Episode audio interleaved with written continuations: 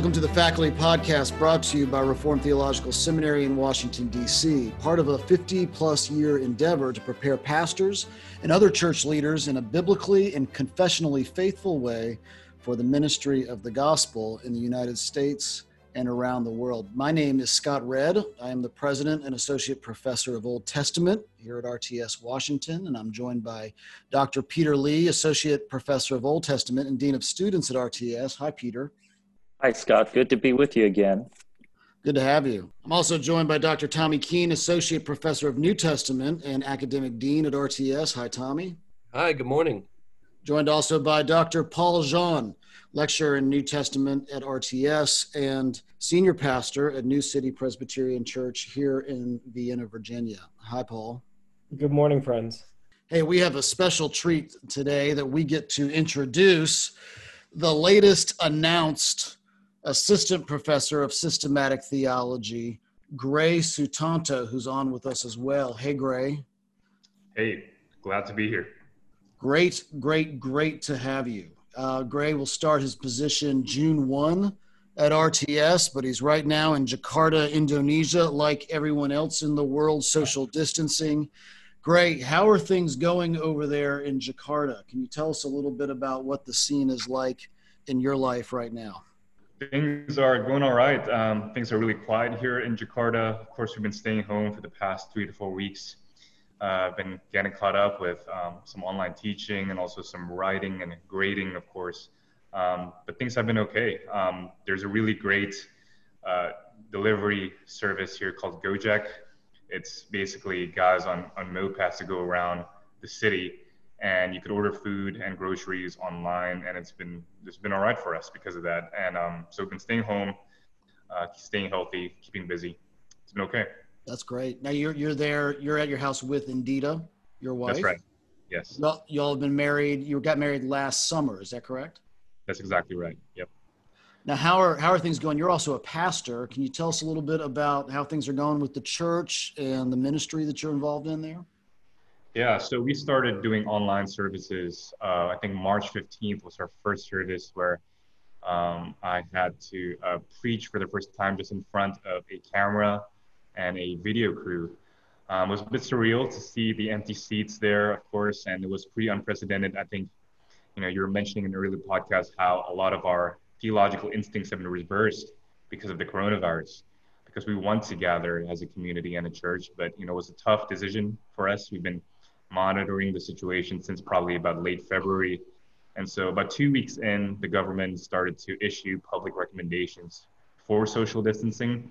They couldn't make it a law or uh, make a stronger announcement rather than just a stern recommendation because there's just too many people in Jakarta with you know um, single day uh, wages.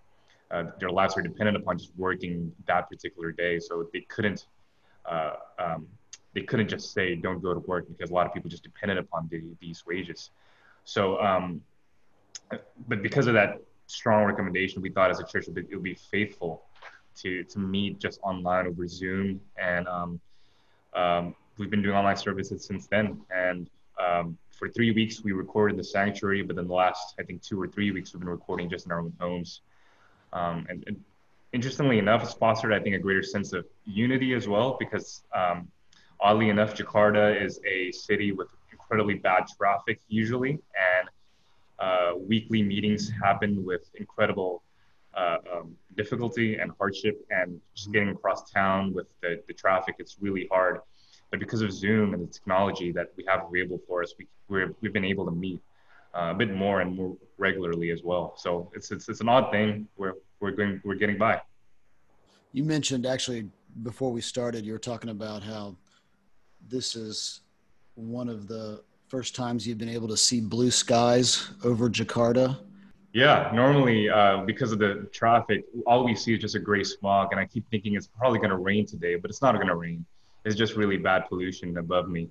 Um, but yeah, right now it's blue skies over Jakarta. It's amazing.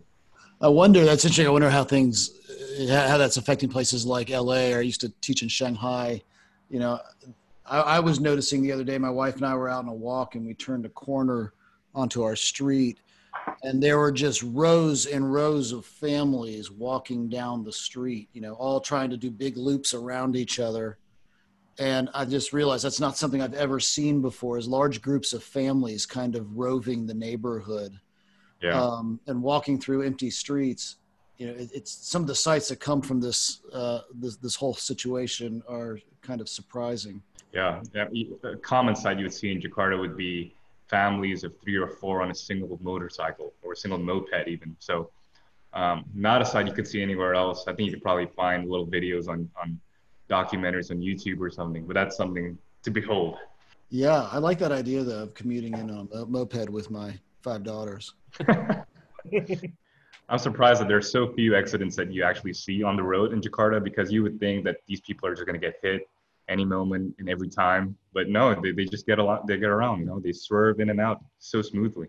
That's Really correct. skilled drivers. Yeah. Hey, so tell us a little bit. You are an assistant professor of systematic theology, elect, as it were. Tell us a little bit about how you came to this discipline of systematic theology. Yeah, thanks. Um, I started out uh, at Biola University in my undergraduate program as a philosophy major, actually. And it was a program that was heavily leaning towards analytic philosophy. And I think ever since then, I've loved analytic philosophy, loved the rigor and the clarity that analytic philosophy had offered. But I remember, um, you know, just, just becoming a recent convert and entering Biola at the time and doing these philosophy courses, even though I loved the logical clarity and the rigor, I found that a lot of my philosophy professors actually leaned towards a kind of Arminianism in their theological understanding. So they thought that basically they argued that you know because of our philosophical instincts, um, God had given us libertarian free will, and so God is not sovereign over the choices that we make. And that was an interesting thing to me because when we were taking our Bible minors at Biola, um, most of our biblical studies professors were actually in the Reformed tradition.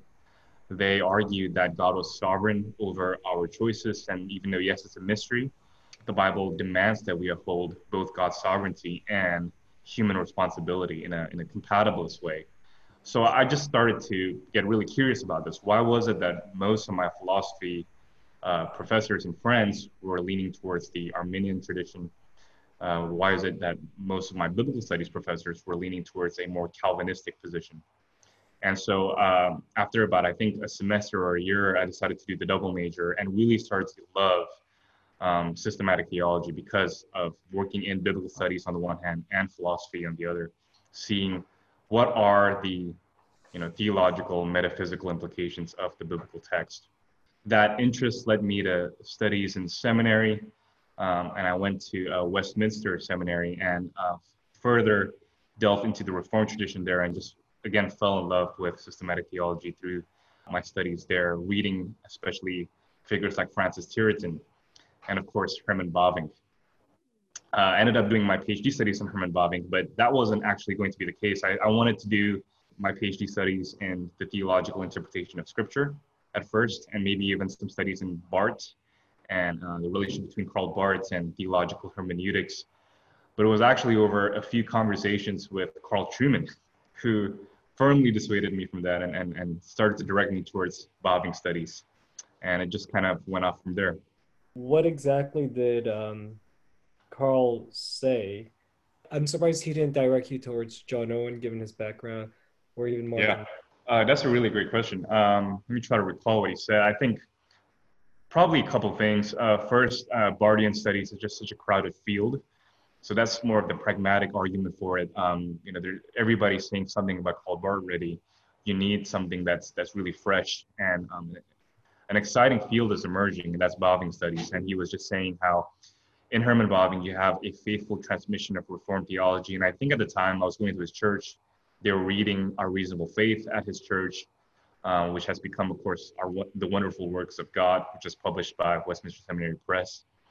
And um, so I remember reading Bavinck and started to really fall in love with this theologian because in Bavinck you see this, yes, rigor and also faithfulness to biblical text, uh, a faithful transmission of Orthodox Reformed theology, but at the same time, this desire to speak into the modern age in a way that shows that Christianity actually fulfills the longings of the human heart.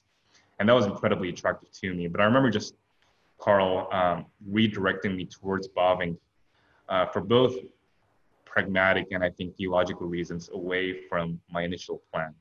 Gray, I'm just a lowly New Testament professor. Uh, so, can you define for me analytic philosophy, theological interpretation of Scripture, and what where where does Bavinck fit on that kind of on that map? Yeah, uh, that's a great question.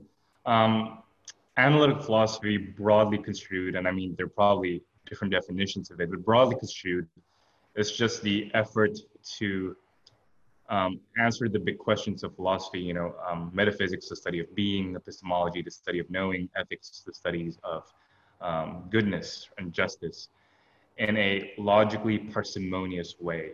Um, they really privilege logical clarity and parsimony over uh, anything else. So instead of trying to make arguments that are unclear, we would want to try to make arguments that have clear premises and conclusions tethered to those premises. So uh, it's a style of doing philosophy. It's a it's a it's a method, I think, above all else. And so, in terms of analytic theology, it's just a way of doing theology that is uh, striving to be clear. So that's probably the broadest way to, to do that, to define that. Um, theological interpretation is just the idea that you read the Bible as God's word, right? Which is incredibly non-controversial for us uh, Christians, of course, in the church. Uh, the Bible is God's word, but you have to read it as God's word. That the Old Testament and the New Testament form a single book. That these 66 books is actually one canonical whole. This is not, you know, a collection of merely human texts like any other human text, but you got to read it as the speech of God to the people of God. So um, I think I think Bavinck doesn't fit neatly into either of these categories, but um, Bavinck I think shows us, you know, in his desire to communicate systematic theology for his own day, you can see his pattern, even in his dogmatics, uh, this this structure of his presentation of beginning with the biblical text, then outlining how that text has been received in church history in a very clear way, and then finally presenting that uh, theology in his own day in a in a in a uh, contemporary articulation of that dogmatic theology. So you see this self-consciousness involving to root himself not only in the biblical text but also in church history, and then to present it in his own day in the clearest way possible. So you see that emphasis in involving. You know, you mentioned to us um, when you were actually on campus back in January the fact that Herman Bavinck had a poster of Abraham Kuyper hanging on his wall when he was growing up. Is that right? Am I remembering that correctly? Yeah, he did. Um, do you have a poster of Herman Bavinck hanging on your wall? I don't, but I do have a friend who has tattooed Herman Bavinck on his leg, which is amazing. Uh, that's more commitment right there. That is definitely more commitment. I don't know, Gray. I, you're just uh, not showing the commitment, I guess. no, uh, he better not change his mind on reform theology. That's what I keep telling him. So, hey, Gray, I have a question. First, uh, uh, I have to say, uh, I'm I am so excited to to know that we're going to have you here in DC. Uh, ever since we met and, and had a chance to uh, to hear your presentation when you visited, to read some of your stuff, um, you know, we did some of our due diligence, heard some podcasts that you were on here and there.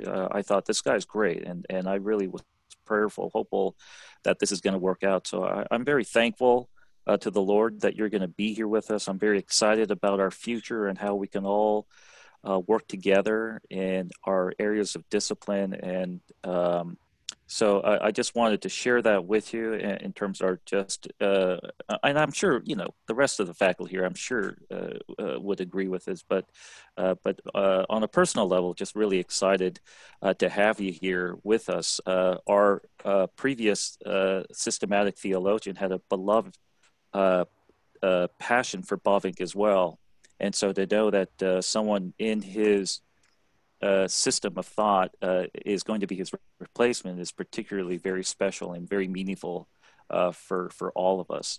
With that, uh, I'm curious, Gray. I guess more of a, a quasi historic question, perhaps, is um, I remember when I was in seminary, um, you know, relatively not too long ago, uh, you know, at that time, Bavinck's Reformed uh, Dogmatics was not available, uh, but there was his uh, one volume Doctrine of God uh, that mm-hmm. was available, and uh, I, I, did have some assignments from that, which I really appreciated and really valued. Uh, mm. I, I, didn't even realize who Bavinck was or, or, the, or the contribution that he had made. I had no idea. I didn't even know about his Reformed dogmatics. I guess my question is, uh, what took us so long? That's a great question. I think definitely you've uh, mentioned the, the, problem of translation for one. I mean, uh, was just recently translated. His dogmatics uh, were coming out between, I think, the years 2003 to 2008. That's incredibly recent.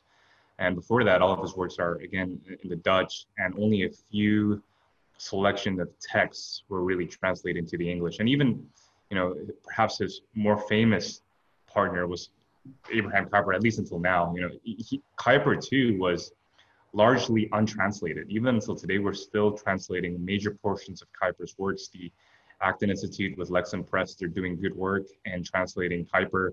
You have two volumes of Common Grace now coming out, and with Kuyper on education, on Islam.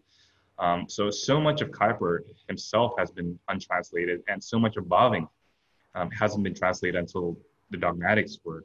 And I think that really confirmed. Um, I think for a long time we had this mythological Bavinck, right? We know that Berkhof was reading a lot of Bavinck. We know that Kuyper was working closely with Bavinck. We know that Vos was friends with Bavinck. So there's this mythological Bavinck. This guy must be great, right? But we haven't really read him. We've only heard about him from secondary sources and people who are using him and who are praising him. You know, I was just reading Berkouwer recently, and he uses a lot of Bavinck, but Berkouwer was translated way before Bavinck was translated. So finally, getting the reform dogmatics translated and and therefore allowing English readers to to access Bavinck for the first time. That was just massive, and John Bolt is to be credited for that at, at Calvin Seminary. Um, and then after that, I think um, soon there was another thing that that that happened in the scholarship. For a long time, there was this uh, thesis about Bavinck that there were actually two Bavincks rather than one Bavinck.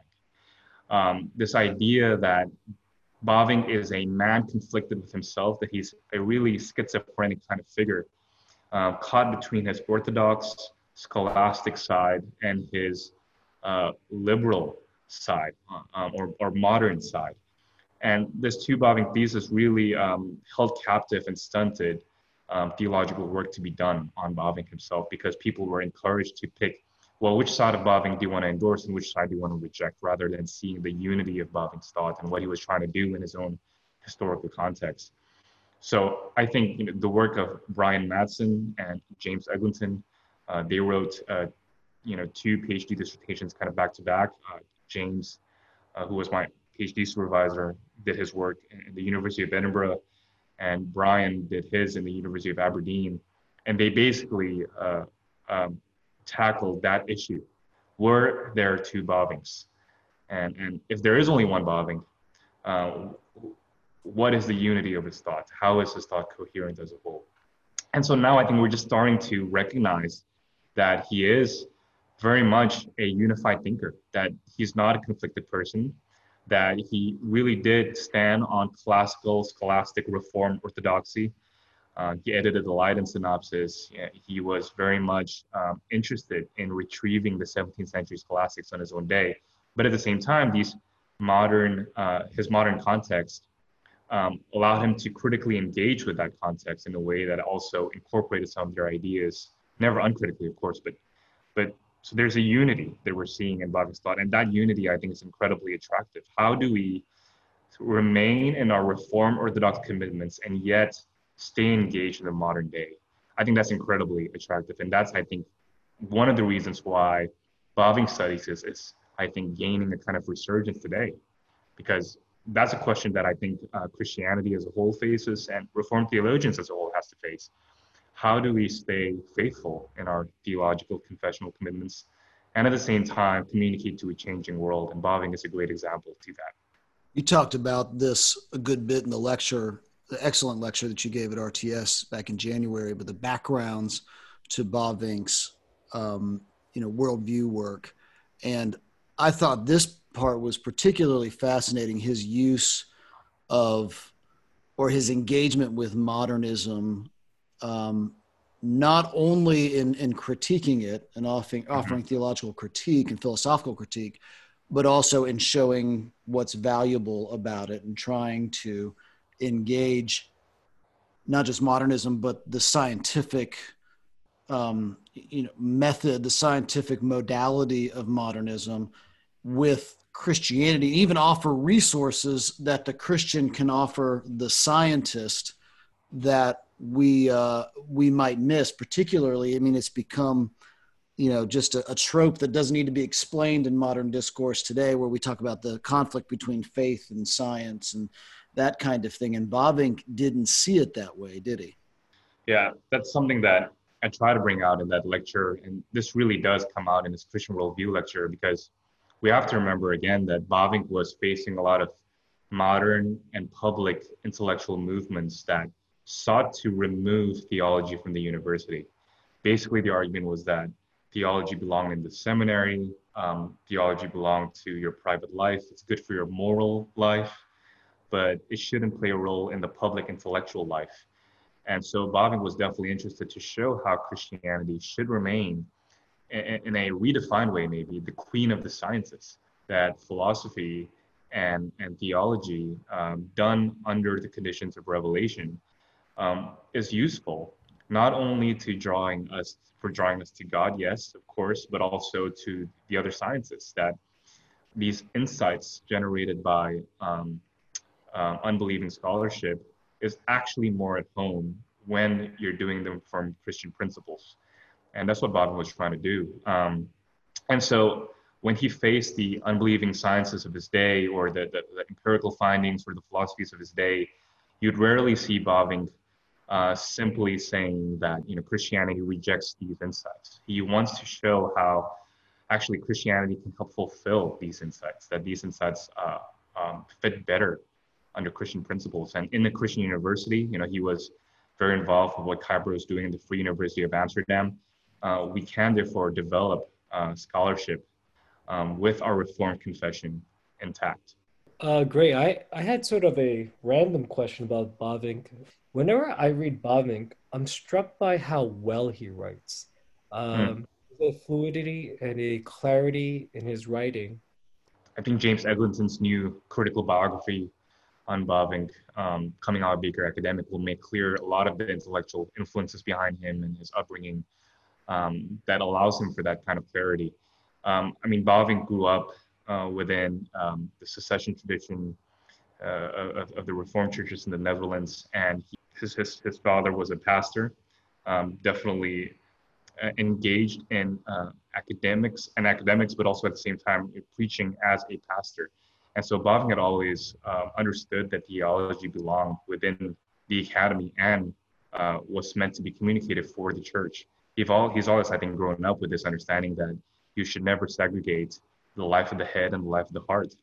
I think he learned that from his father. He also learned that in his theological studies, not only at Kampen, but also at Leiden University. Um, in Leiden University, at the time where Bavinck was uh, studying, he was studying under uh, a lot of the modern theologians were the emerging superstars of Dutch uh, theology at the time. And um, his supervisors uh, were also um, influential in his life, not so much uh, theologically or substantially in a way that Bavinck simply replicated their ideas, but I think Bavinck was forced to articulate his ideas in a more clear way in an unbelieving context. And of course, he was also a pastor for several years after his PhD studies.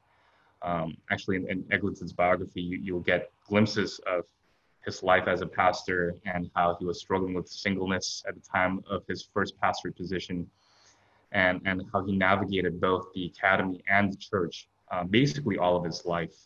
And I think that helped him to become incredibly clear.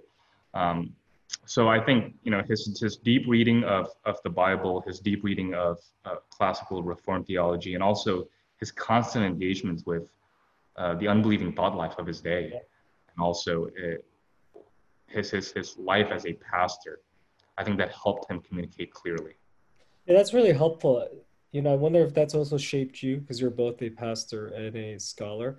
But yeah, that really does come out about Bavinck. Like you, you get the sense that when he writes, he has a broad audience in mind. He's not just Yes. to you know believers, but he's re- you know if I could say this, like he's almost like Tim Keller in the sense that you can tell Tim Keller speaks so often with non-Christians, unbelievers. Mhm. And so that quality and his pastoral, you might say, bent really come out, you know? So, yeah, thanks for sharing that. That's helpful. In your most recent publication, which I think is adapted from your dissertation, is that right, Gray? Substantially modified, but yeah. Okay, God and God and knowledge. You start with an interesting story, actually, from Bavinck's um, Bavinck's public life, and it reminded me of how public of a theologian he was alongside Kuyper, and that that must have influenced the way that he was writing and the audience that he is imagining as he's writing because he knows that he's not just writing to an you know a Christian enclave or something like that, but he's writing as as a public theologian. Yeah, he's definitely writing as a public theologian. He was traveling and speaking at student associations. You know, the papers were covering his work. He was speaking in Parliament. Um, he was he was speaking into issues of women's suffrage, for example, um, uh, women voting rights, uh, issues of of even even issues that that you would think doesn't really belong in theology. Was speaking into like pedagogy or uh, psychology. Um, so he was very much interested in, in all these public issues. And I think he definitely drew a national interest to his work. I think that's one dimension that hasn't really been brought out in perhaps the popular Anglophone imagination of who Bavinck was. I think people did see him as a as a theologian, people saw him as a pastor, but he was very active publicly. And, and Paul said that he was writing with such a broad audience in mind, and that's definitely true. Um, just beginning to reread and, and translate parts of his uh, book, uh, Christian Science. Uh, science means this Dutch word is wetenschap, but basically it just means scholarship or the, the critical study of a particular discipline. And he's writing in this book how a Christian faith can actually impact all the different disciplines. And he started out that book by citing, you know, a lot of the uh, uh, modern theologians who were saying, and the modern pu- public figures who were saying things like, we cannot ignore what the Christian faith is doing in the Netherlands in these days and, and these times. So he's very cognizant of how his work would be received uh, in the public era and public area, and um, definitely a broad audience in mind. That's you know, a campus like RTS Washington, we're, we're in a place where there's a lot of ideas being discussed. Washington is in some way sort of a, an you know an intellectual, conceptual, philosophical capital as much as it's a political capital, which is why some people refer to Washington as Hollywood for ugly people. Um, but uh, with that said, you know this idea of public theology there's a there's a real desire i think for public theological discourse in the washington area as i think there is around the world. Um, but you know in dc you really feel it because there's also such a lack of it. There, there's this tendency to take whatever a person's viewpoint is and baptize it with some bible verses you know some Mhm. kind of randomly distributed proof text. Um, so I'm very interested in that idea of Bavinck as the public theologian. It would be interesting to pursue that in the years ahead, particularly as we're training pastors and church leaders who are going to go back into public discourse. And then some are going to go into the pastorate. We're going to be training people who are writing for newspapers and working for State Department and up on the Hill. And it'll be interesting to see. I'm very interested in this inquiry as how does Bavinck connect his deep well of reform theology to practical application of uh, you know public vocations. Yeah, that's definitely a question and a dimension in Bavinck's theology that needs to be pursued. And um, yeah, he, he the first work that comes to my mind is his 1908 Stone Lectures, for example, that he delivered at Princeton Seminary. Um, I think 10 years after Kuyper's future of Calvinism, not future of Calvinism, lectures on Calvinism. Future of Calvinism is another Bavinck work. Um, lectures on Calvinism, I think was 1898. Bavinck Stone Lectures was 1908 at Princeton. And he's, got a couple chapters in there on revelation and the future and revelation and culture. And he tried to make the case uh, you see some of this in his Christian worldview text that that Christianity can has resources that that helps see that in the diversity of the nations that we see around the world, there's a greater unifying humanity underlying all of these things. And if you take away Christianity, what you get is this German nationalism that arose uh, that you saw in, in the German socialist movement. Well, that that probably anticipated that that German movement uh, in, in, a lot of the German philosophies of his day. And basically, he's, he's trying to show that if you take away Christianity, you'll have this understanding that value and goodness is derived from you yourself and not just you yourself your community and you're going to start using yourself and your community as the barometer or the standard by which you judge other people groups. And you saw that in, in, in, germany because they started to what bob would argue is get rid of uh, the word of god and revelation as the foundation from which they began. So i think that the first starting point that bob would want to say is we have to attend to the word of god that God's word determines the project of public, public theology, and that we shouldn't just project our own agendas, our own people group, our own nation's instincts toward that that theological um, um, will of God. We need to stand on revelation to know that. He was he was somewhat predictive on that, wasn't he? In terms of particularly some of the movements that were going on in Germany about people during in his day, you know, you know, a party that you know projecting its sort of tribal concerns That's on right. on everyone else, right? Yes, he was citing a lot of these German philosophers were saying things like, uh, "The German spirit shall heal the world," or even claiming that Jesus came as an Aryan rather than as a Jewish man.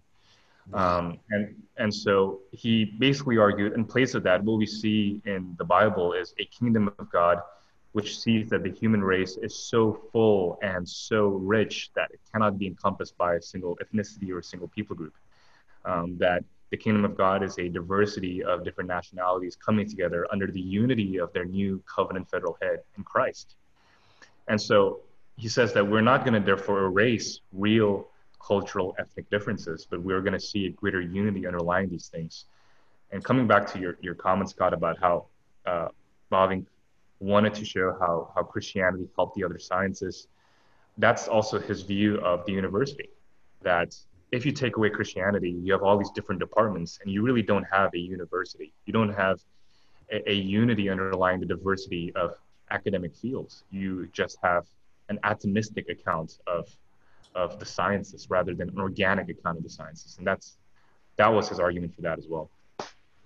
Gray, you mentioned uh, the emphasis on the Word of God, and, and it's been a you know a theme throughout kind of our conversation. And it, it's one of the things I've really appreciated about Bavinck when you know in in my seminary studies, kind of Bavinck came coming across the desk. I think actually through Doctrine of God that Peter mentioned earlier, um, was that he engaged those kinds of cultural uh, questions, practical questions, um, but also he had that philosophical background and so he's mapping a lot of those questions on classic philosophical categories but he did it all in a way that you really sensed that the god's word was the foundation of his thought and he was exegetically eh, sophisticated um, so uh, you know as scott mentioned it wasn't just kind of a proof texting approach to his his yeah. the answers to his questions but he did that kind of meaty exegetical uh, work, both in the Old and the New Testament, informed by a biblical theological understanding. So, uh, you know, that was very attractive to me.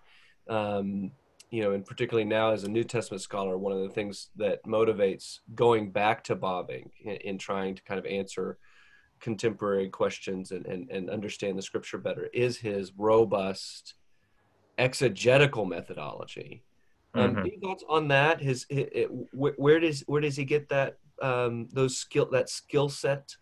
Yeah, that's that's a great question. Um, well, I think a lot of it has to do, of course, with his education. He was he was studying the, link, the he, he had a really rigorous uh, study in the languages when he was going to Leiden, um, not just Greek and Hebrew, but I think he would get uh, not just Greek, Hebrew, and Aramaic, but also uh, um, a lot of the other ancient languages that perhaps that, that you know a lot of seminarians would, would be stretched if he would demand them to take these now and, you know and he was also learning not just the original Greek and Hebrew of the biblical text, but he was also learning German, French, English, Latin. Of course, that, that was his bread and butter. So you see this in his dogmatics, just a keen awareness of how the language is, is useful for him in his scholarly work.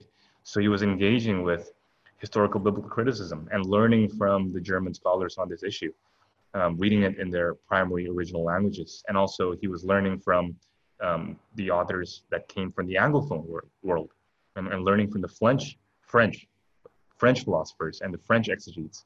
So you see the sense that he wanted to go back to the sources, not only in the biblical text, but also in the scholarship that he was engaging that was engaging with the biblical text. Uh, he wasn't just limited to his own Dutch context, but he was reading uh, the cutting edge scholarship and all of the other different neighboring countries. Um, so I think that's incredibly uh, useful for us to think about. Um, I think a lot of times when we are, you know, in seminary, we just want to focus on our work and, and just being limited to our own uh, context and just focusing on what's in front of us. But I think Bavinck always understood that scholarship is a, a global thing. Even in the 19th to 20th century, he understood that, hey, we have to be reading outside of our own context so that we can learn uh, what's out there and also so that we can learn the biblical text better.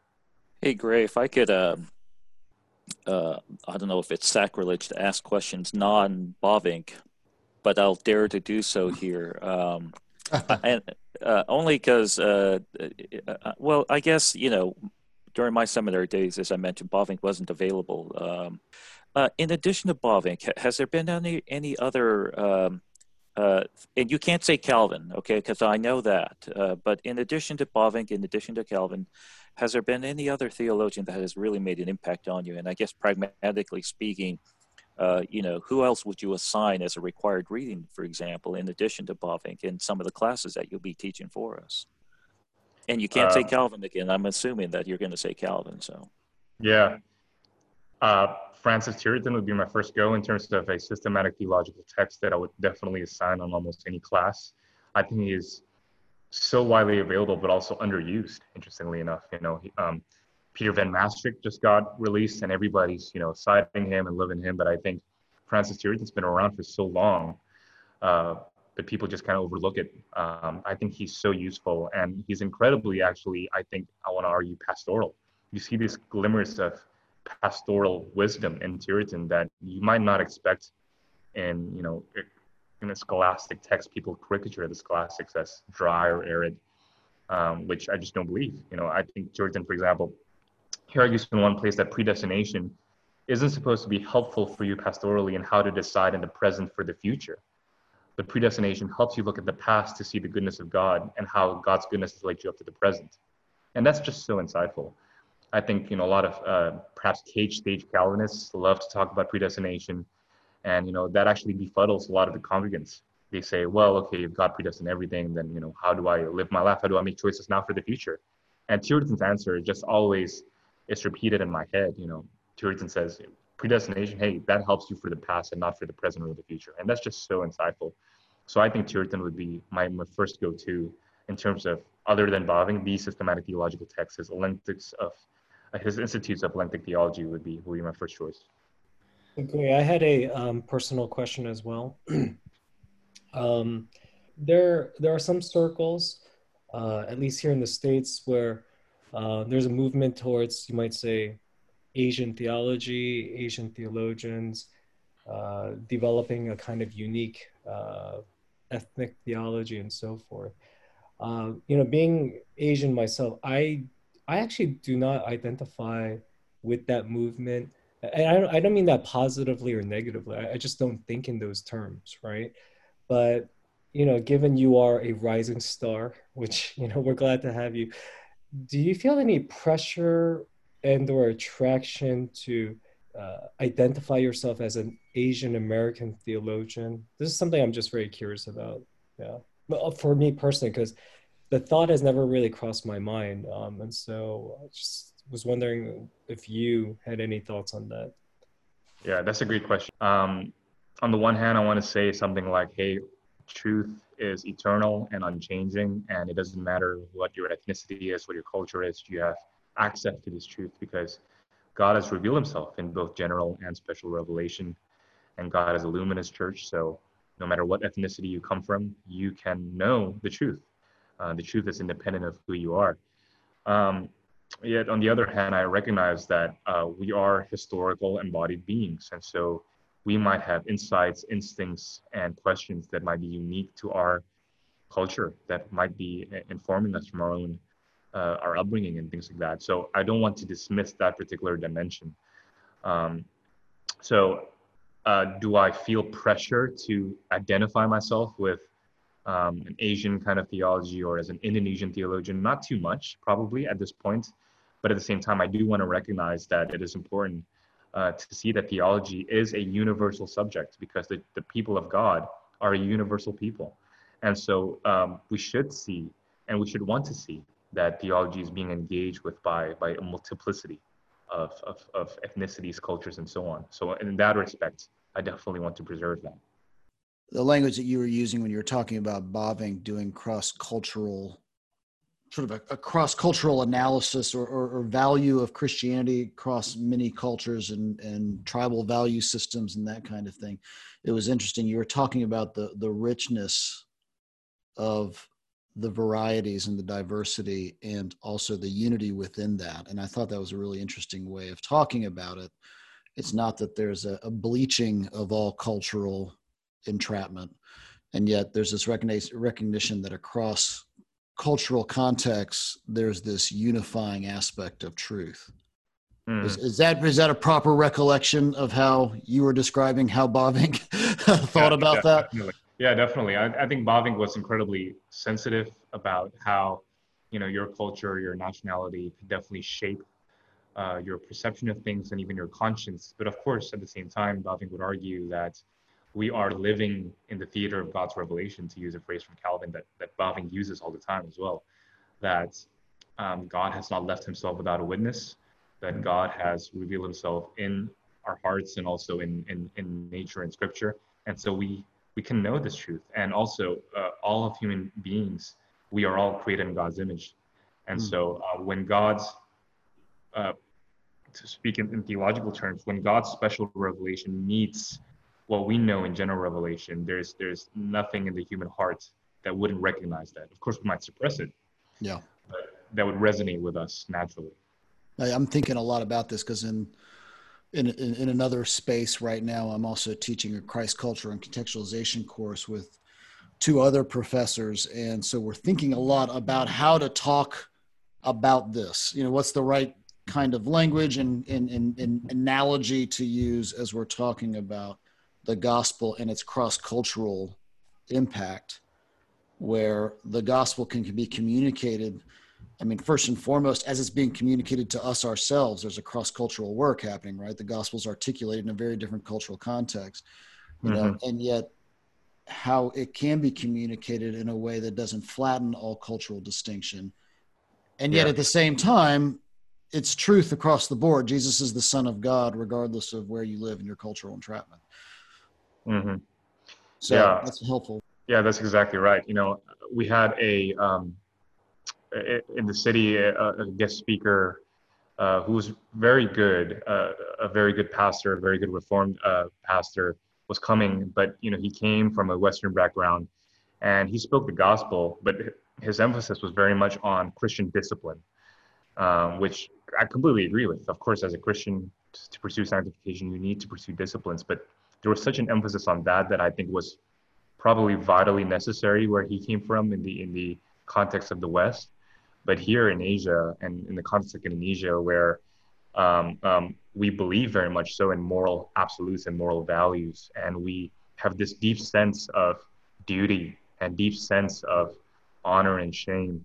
Um, to emphasize that Christianity is is all about good Christian discipline, I think could fall flat in that kind of year, because I think um, there's just a different need, different context. Great. We look forward to having you here on campus next semester. Thanks everybody for joining us for this episode of the Faculty Podcast, and we will see you next week.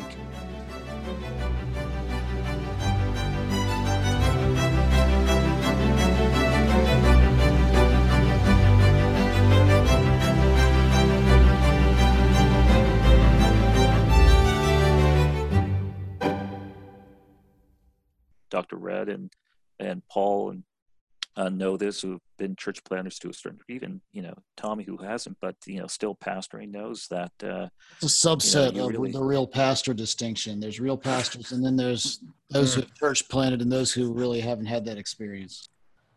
right, right, exactly. Um, I have to apologize So- to you, Gray. You're, you're coming in on an inside joke in which. No, I get it. Okay. I, I heard you at the podcast, and the real pastor thing has become. Yeah, yeah, Oh, the okay, real yeah. pastor distinction is uh, is an important become one the in these circles. That should be the new title of the podcast. Not real pastors. okay. You may have made your first major contribution to the faculty. man. well, well we- Yeah. no, we can't do that. Then that rules Paul out though, because he's the only Yeah. real pastor Paul among us. because he is a real pastor. That's How about right. one real pastor?